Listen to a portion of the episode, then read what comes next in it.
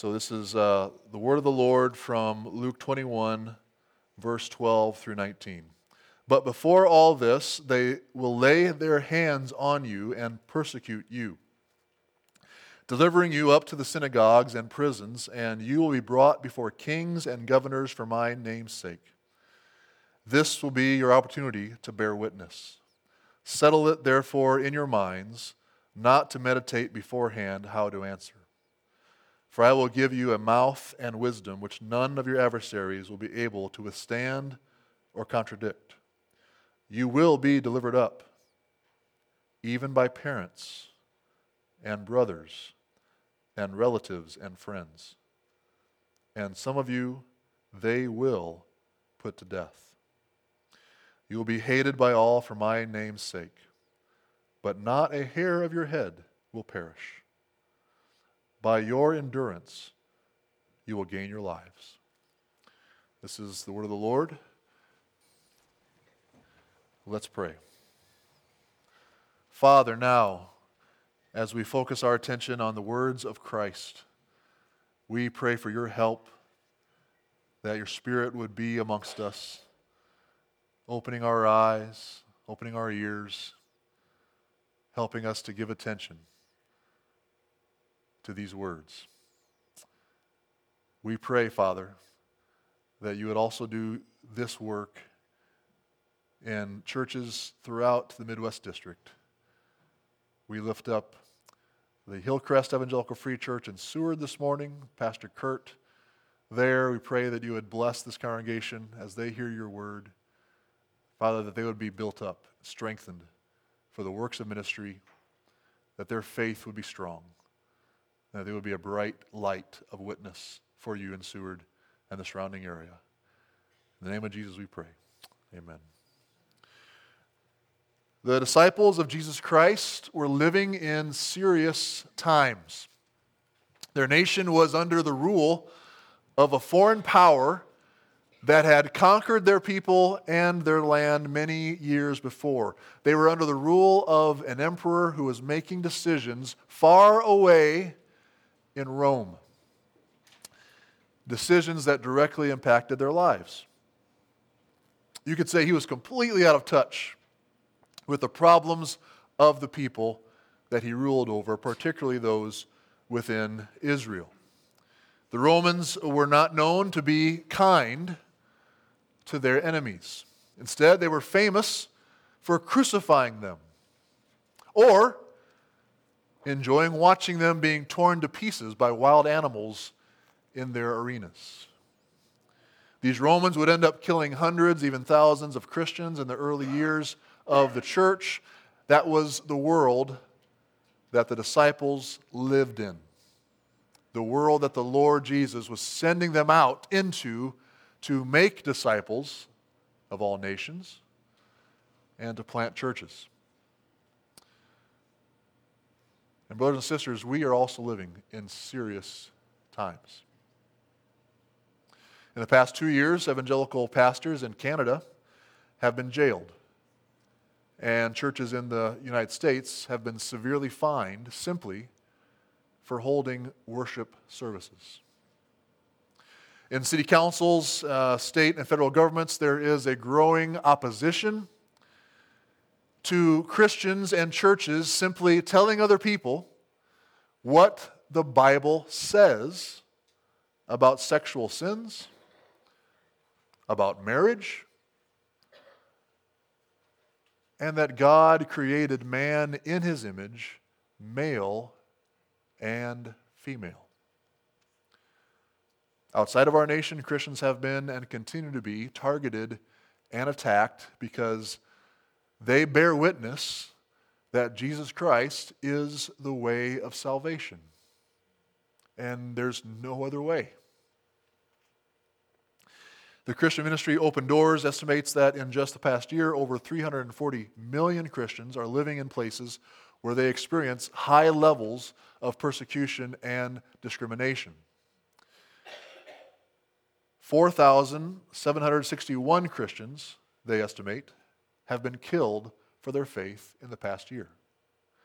four thousand four hundred eighty-eight churches and other Christian buildings have been attacked, and four thousand two hundred seventy-seven believers have been detained without trial, arrested, sentenced, or imprisoned. So we are living in serious times as well. And the Lord here has a word for us about it. So let's take his word seriously. That's what he says here this morning. So we're looking at verses twelve through, through nineteen here, Luke twenty-one. And the main theme that we're seeing is that Jesus has promised his people will suffer and triumph through him. Jesus has promised his people will suffer and triumph through him. So let's recall that in the context of these verses, Jesus is teaching in the temple. This is the last week of his ministry before the crucifixion. Uh, it is during the week of Passover. Uh, the people loved hearing Jesus teach. That is, up until Jesus said that the temple would be destroyed. Then they got a little concerned. So Jesus was teaching in the temple, and he overheard some of the uh, his, his followers speaking about how impressed they were um, with the uh, uh, uh, temple, uh, how it looked, how massive it was. It was an impressive place. It was the largest temple structure in all of the ancient world, and it was totally decked out with very elegant and valuable decorations. But Jesus takes that opportunity to alert his people that judgment was coming. Judgment was going to fall upon Jerusalem and upon the temple. And that prediction is what prompted his disciples to ask the question in verse seven, when will these things be, and what will be the sign when they are about to take place? And the rest of chapter twenty-one is Jesus responding to, answering those questions. So Jesus takes the opportunity in his teaching now to then prepare his disciples for what they are about to experience. Uh, all through Jesus' ministry, if you've been uh, with us as, we, as we've made our way through the Gospel of Luke, all through his ministry, Jesus has been teaching his disciples that following him is costly. It's costly to follow Jesus. After all, he was about to be condemned and crucified. If they did that to him, the disciples should not expect to be treated much better. So Jesus calls them here to patiently endure the trials they will face and reminds them that even though the way is hard, that it is the way to eternal life. The structure of what Jesus says here in, in, in these verses, uh, verses twelve through, through, through nineteen, is divided up by the use of the future tense verbs and the uh, pronouns that those verbs uh, relate with. So you just take a look there in your Bibles, just kind of breeze over those verses. Look how many times you see the word will. They will. You will. I will. You will. That's the structure. That's the structure we're going to be looking at as we focus on these verses this morning. Jesus alerts his disciples first of what they will, what their enemies will do to them. The officials, the government leaders, even their own family members who will persecute them. And Jesus also directs some encouraging words towards his disciples, saying, you will have opportunities to bear witness. So they will persecute you, you will have opportunities to bear witness. And then finally, Jesus makes sure to give hope to his disciples. He never leaves them without hope. He gives hope to his disciples, promising them, them what he will do for them. That is, he will empower their words and he will preserve their souls through their persecution. So first, what they will do. They will persecute you, verses twelve and then sixteen and seventeen here. The Lord uh, qualifies the persecution that his disciples will face as taking place. If you see that in uh, verse twelve, before all this, before all this, that is, before what he has just predicted will happen in verses six through twelve. before the temple will be destroyed by the, by the Roman army in A D seventy, before the war in Israel begins in A D sixty-six, his followers would face persecution. And the book of Acts, of course, reveals that to us. We see that in that book. Persecution against the church began almost immediately after the Holy Spirit came upon the believers in Jerusalem on the day of Pentecost. Uh, but this warning was not just for the disciples uh, of Jesus, the, the twelve here, for as the history of the church has re- revealed, wherever there have been disciples of Christ, there has always been, more or less, persecution. Again, verse twelve, they will lay their hands on you and persecute you. This is one of Jesus' promises. They will do this. This will happen. He was sure of it. It was certain to take place.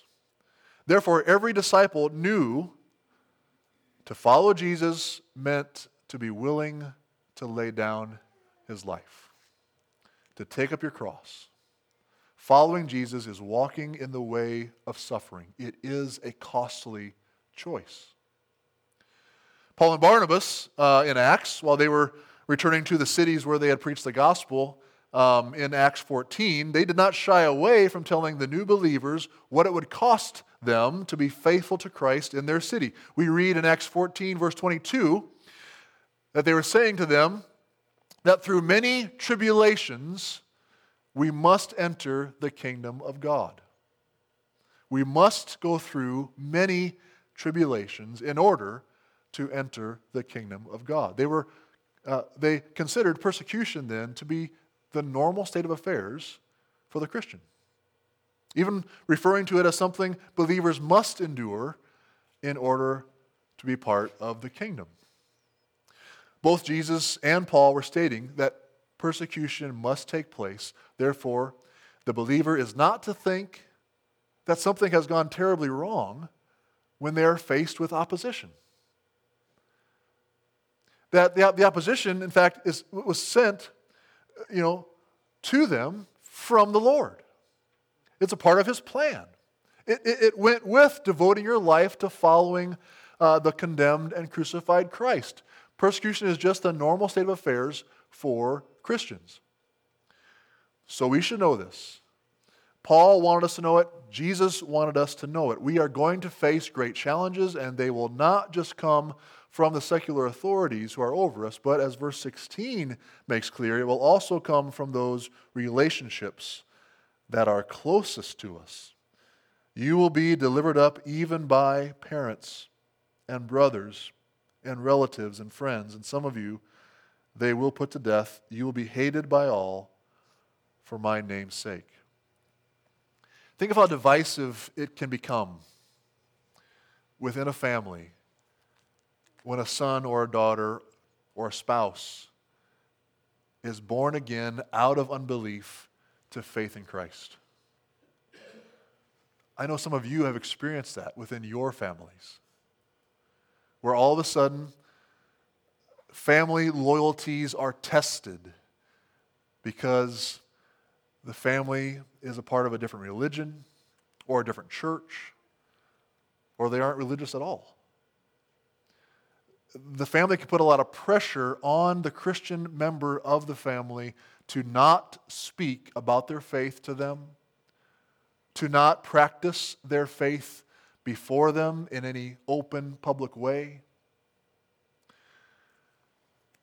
This year, uh, we as a church began supporting a local church pastor working in a, a, a Muslim-populated area of Nigeria, uh, Pastor Abraham. And uh, just this past Thursday, I was able to, to speak with Pastor Abraham for the first time over the phone. I learned that, that, that his church operates a school where they teach eighty children, ten years and younger. Many of them come from Muslim families.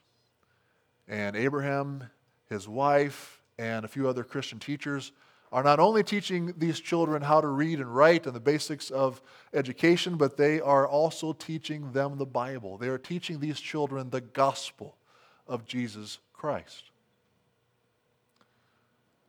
what will happen in the families of these Muslim children if the children believe the gospel and then begin to bear witness to their families? Well, hopefully, their families will believe as well, and that Christ will transform their homes. That could happen, and praise God if it does. But generally, generally it leads to things like Jesus was describing in verses sixteen and seventeen. But there is a way to avoid persecution. There is. There's a way for us to not have to worry about ever having to face the authorities or disappoint our family members who may turn against us for our faith in Jesus. The way to avoid persecution is just to remain quiet. Just don't talk about it. Just remain quiet about your faith. Just never speak about Jesus. Never declare Him to be the only way of salvation. Just keep quiet about it, and you won't upset anyone. You will keep yourself out of trouble. You will keep yourself alive. And sadly, that actually sounds a lot like the way we live in America. It's definitely the way that our culture here in America demands. Keep your faith and your religious commitments to yourself. Don't, don't talk about it openly. Don't bother anyone else with what you believe about Jesus. But is that the way that Christ expects us to live? Is it the way Christ lived? Is it the way His disciples lived when they were empowered by the Holy Spirit? So we are called to bear witness, and we'll see that next. You will have opportunities to bear witness for Christ before others. Verse thirteen. This will be your opportunity to bear witness. This will be your opportunity to bear witness. Jesus is not trying to scare any of His disciples away from following Him by telling them that they will be persecuted. Instead, in verse thirteen, He informs them that persecution will provide them with opportunities to bear witness for Him. These authorities He mentions in verse twelve, the synagogues, uh, the kings, the governors, and even those in prisons, they will attempt to keep the disciples from proclaiming the gospel of Jesus Christ. They'll do that by arresting them, by putting them in prisons, uh, but in reality, what they will be doing, instead of providing them with, um, uh, instead of keeping them quiet, they will provide them with more opportunities to bear witness, more opportunities to, to share the hope of the gospel in these ways. The trouble that the disciples would be facing is not to be understood as some disaster that's happened, but it is a God-ordained opportunity to bear witness to Christ, which is what Christ has called all of His people to be doing, speaking about Him, about His saving work, making disciples of all nations. After the resurrection, the Lord will meet with His disciples at the end of the, of the Gospel of Luke. We'll, we'll get to that eventually. And uh, it says there, Jesus says, repentance and forgiveness of sins should be proclaimed in His name to all nations, beginning from Jerusalem. And then He tells them, you are my witnesses. Then at the very beginning of Acts, which is the second book that Luke wrote, Jesus tells His followers, you will be my witnesses in Jerusalem and in all Judea and Samaria and to the end of the earth. And then the book of Acts is just the, the, the account of how that happened, of that taking place, of the apostles being His witnesses, proclaiming His word throughout Jerusalem, Judea, Samaria, and to the end of the earth. Jesus was not just saying that, that they would bear witness with their friends at work or with people they might be traveling with, even though that was definitely a part of it. He was saying that they would bear witness before authorities who were hostile towards them because they wouldn't keep their faith in Christ to themselves. They would have opportunities to bear witness to the very people who would have the authority to punish or kill them. In the original language that Luke uh, wrote this book in, in Greek, uh, the Greek word that's translated as bear witness there in verse thirteen is pronounced martyrion, martyrion, which is where we get the designation martyr from. Those who are killed because they identify with Christ are called martyrs, because to be willing to suffer and die for Christ, for my name's sake, as Jesus puts it in these verses, is a powerful witness for Christ. Think about the, the message that, that's displayed when a believer is willing to lay down his or her life while staying true to Christ. It shows that Christ is better than having people like you. It means Christ and the world is to come are better than anything that this world may offer us. It means that, that Christ and the eternal life he promises are better than any wealth, reward, or status that we could earn in this life. As Paul wrote in the book of Philippians, to live is Christ, and to die is gain.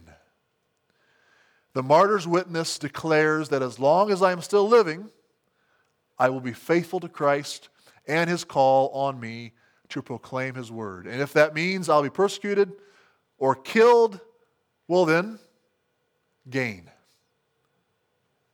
Gain. To die is gain. For then I will depart and be with Christ, which, as Paul says, is far better.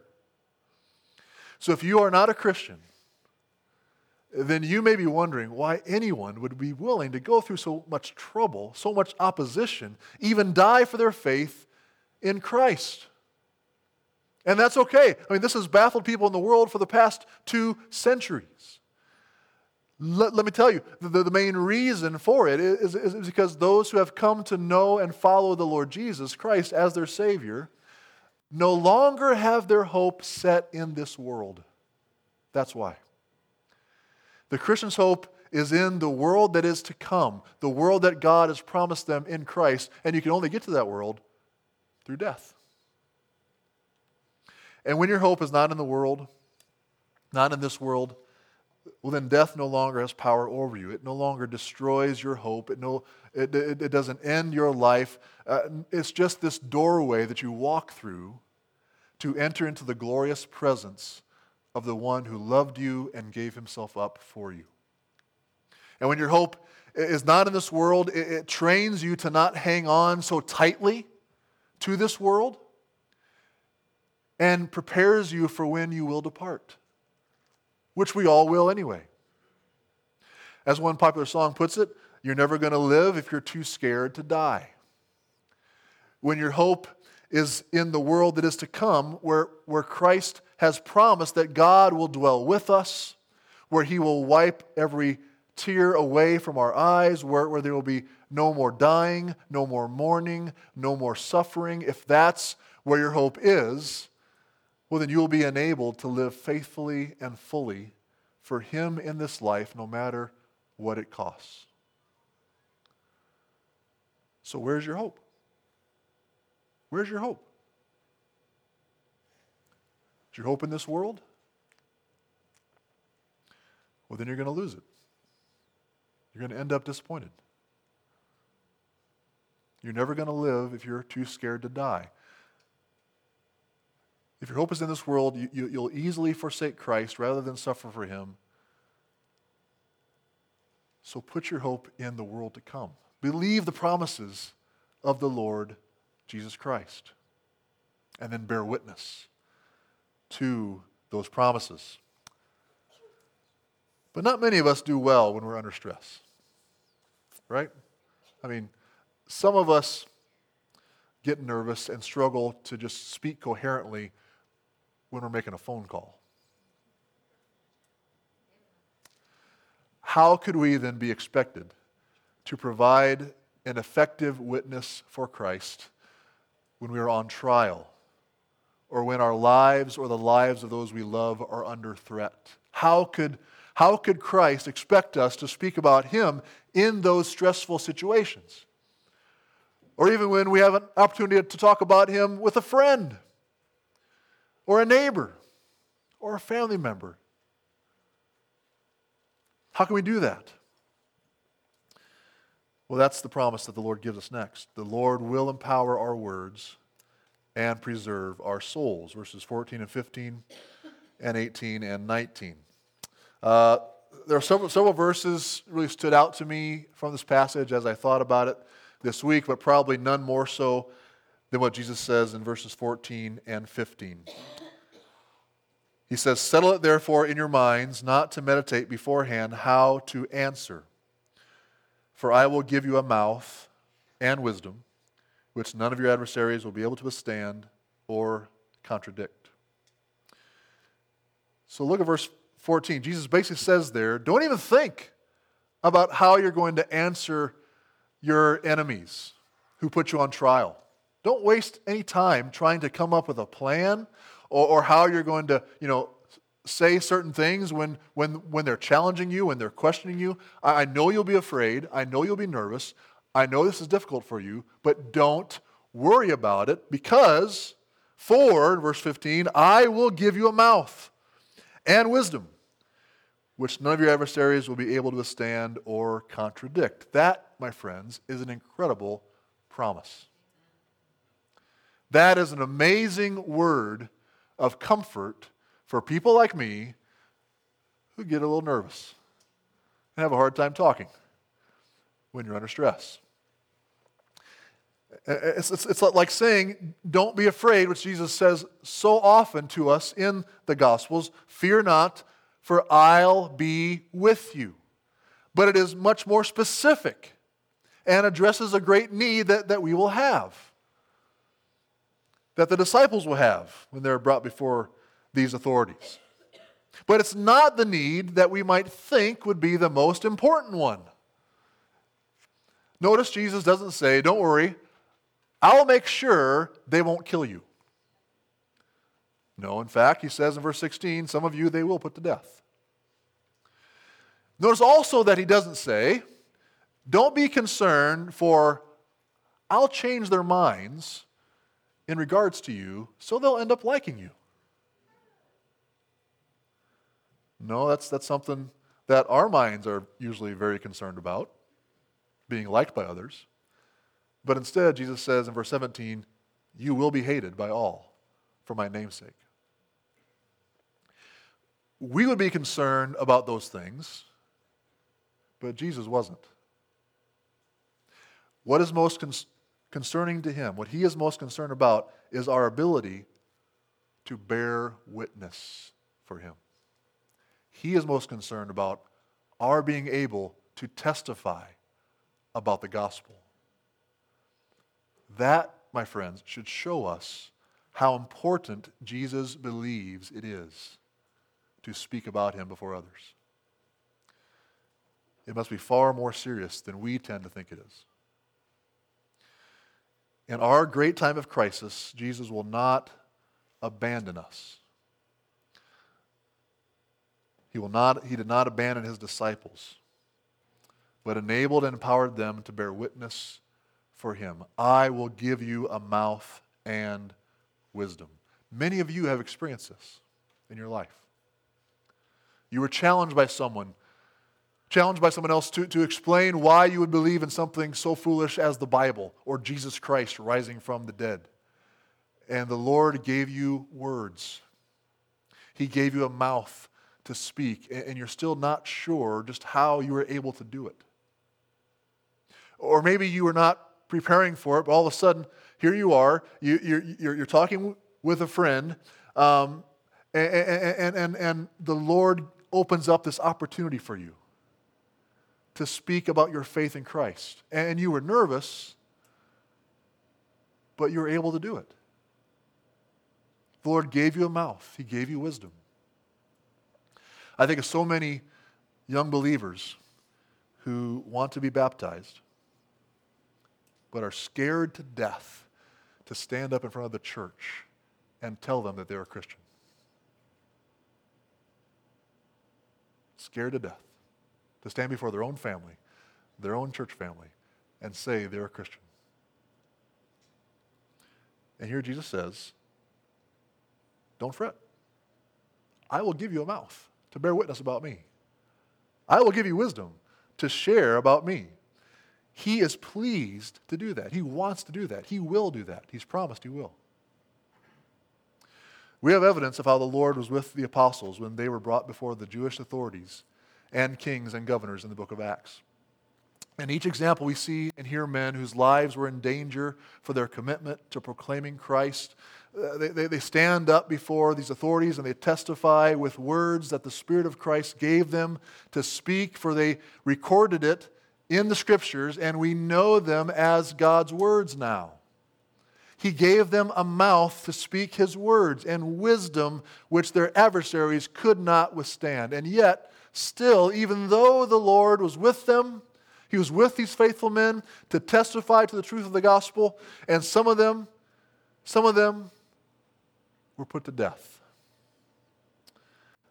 James, Stephen in the book of Acts, Peter and Paul, and eventually all the apostles were put to death because of their witness for Christ, that Christ alone is the Lord and Savior. Throughout the history of the church, we know there have been more faithful brothers and sisters than we could count that have been killed because of their witness to Jesus Christ. We know it's happened. We know it's still happening today. So then what are we to make of his promises in verses eighteen and nineteen?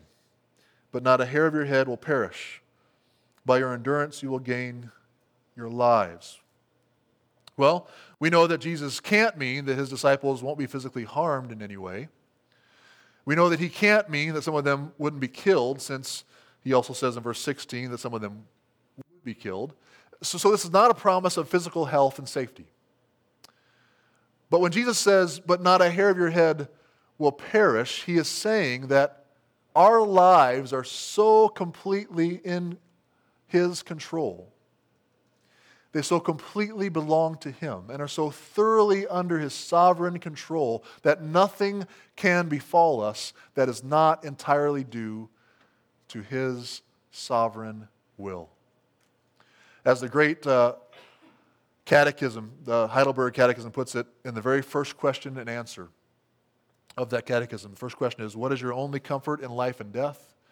And the answer is that I am not my own, but belong, body and soul, in life and in death, to my faithful Savior, Jesus Christ.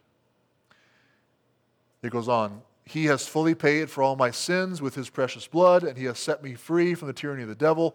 He also watches over me in such a way that not a hair can fall from my head without the will of my Father in heaven.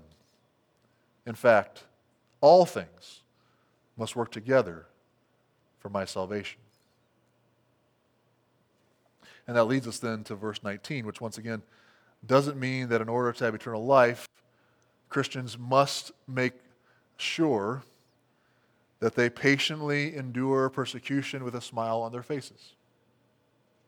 No, th- th- this follows what Christ says in verse eighteen. So what must endure for our souls to be saved? What must endure for us to gain our lives, that is eternal life? What must continue for us to receive the victory of eternal life? Our faith in Christ, our love for Christ, our hope in Christ, who he said he was, who Um, he said, we are in him. The promises that he's made to us, that is what we must continue to hold on to. That is what must continue to endure in us. And how we will be able to hold on to that, how will we be able to know for sure that that, that, that will endure? It'll only happen through Christ. and by His power and His grace, He will hold us fast. Saving faith does not renounce Jesus when times are tough. It holds on to Him, even in the face of persecution. To cling to Jesus is to have life, even in the face of death. So there are two things that the Lord Jesus promises, uh, promises us here in these verses. There will be future suffering, but there will also be future triumph in and through Him. Let us patiently endure the suffering by putting our hope not in this world, but in Christ and in the world that is to come.